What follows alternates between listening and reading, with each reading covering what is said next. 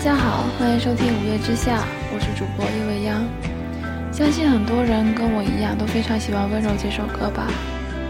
今天我要跟大家分享的就是一篇有关于温柔的文章。我给你自由，我给你自由，我给你全部全部全部自由。有人告诉我，他不记得《温柔》这首歌的调子了，不记得是谁唱的了。他仍然记得这句歌词。他说他忽然明白，温柔有时候意味着放手。几个星期以前，音乐台放了五月天的 DNA 创造演唱会。讲到这里，一定有很多人回忆起来了。一首温柔以及满场飞舞的白色纸片。还记得镜头扫过舞台上的五人，停留片刻后转向台下。有个女生将手机置于耳侧，泪流满面。有一对情侣互相对视，含情脉脉。还有好多好多人挥舞着蓝色的荧光棒，大声唱着“我给你自由”，任眼泪肆意流淌。这一场演唱会带给他们的，不仅是十几秒的唯美画面。然而，这样的温柔不是谁都能给予，谁都能拥有。每个人面对情变的态度是不同的。有的人努力挽回，有些人愤怒相向，而这首歌告诉我，不打扰是我最后的温柔。爱你，就是让你自由。有人批判这种面对感情的态度，但是没有哪种是绝对的对与错。感情的路应该由自己选择。有个对于舞迷来说很经典的桥段，阿信在演唱会上说。很久没有看星星了，我们来看星星。有带手机吗？拿出来，打给你喜欢的人，把这首温柔传给他。于是，释放人拿出手机，打开内置手电筒。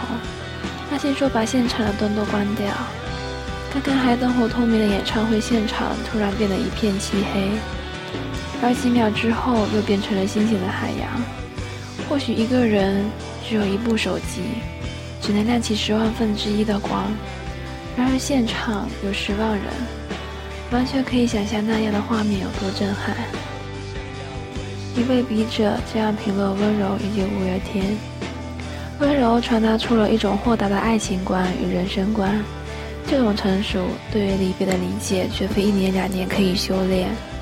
你可以看见，五月天刚出道的演唱会，此歌曲还没有做如此手笔。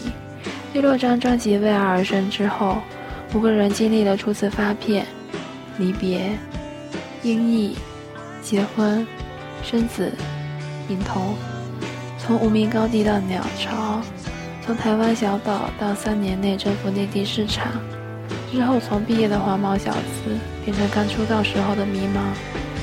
几个大男孩在不经意间已经成长为五个魅力十足的男子，尤其石头。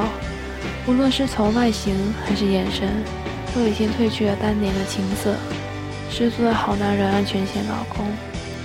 再说冠佑，各个方面都透露出对于小玫瑰、小蔷薇的疼爱。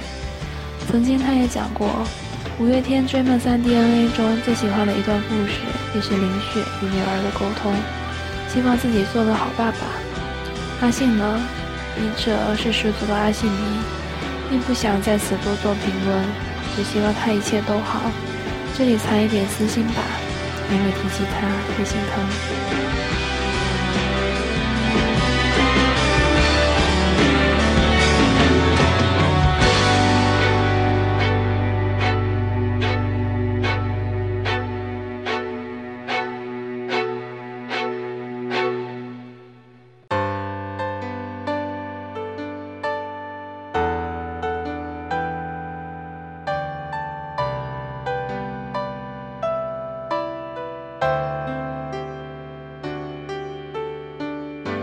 回到主题，很多人被五月天的现场震撼到。的确，不说别的，光是听见阿信现场的声音就足以让人为之癫狂。那是一种心底的呐喊和划破长空的嘶吼。个人来讲，特别喜欢听他的声音。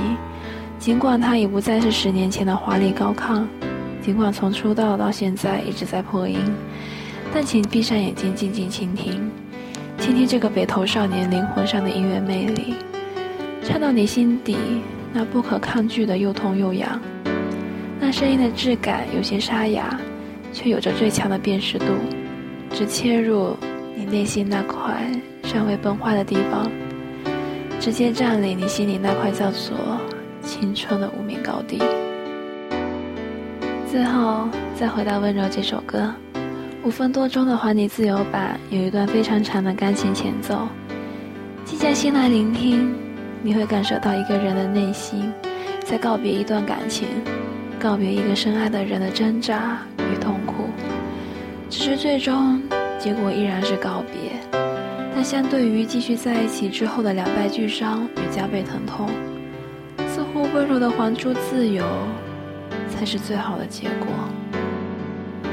用主唱阿信在演唱会上唱《温柔》时候念的口白回答你：如果你对我说你想要一朵花，那么我就会给你一朵花；如果你对我说你想要一颗星星，那么我就会给你一颗星星；如果你对我说你想要一场雪，那么我就会给你一场雪。如果你对我说你想要离开我，我给你自由，给你全部的自由。爱不是占有。如果有一天你想要离开我，那么我会让你走，因为这是我给你最后的温柔。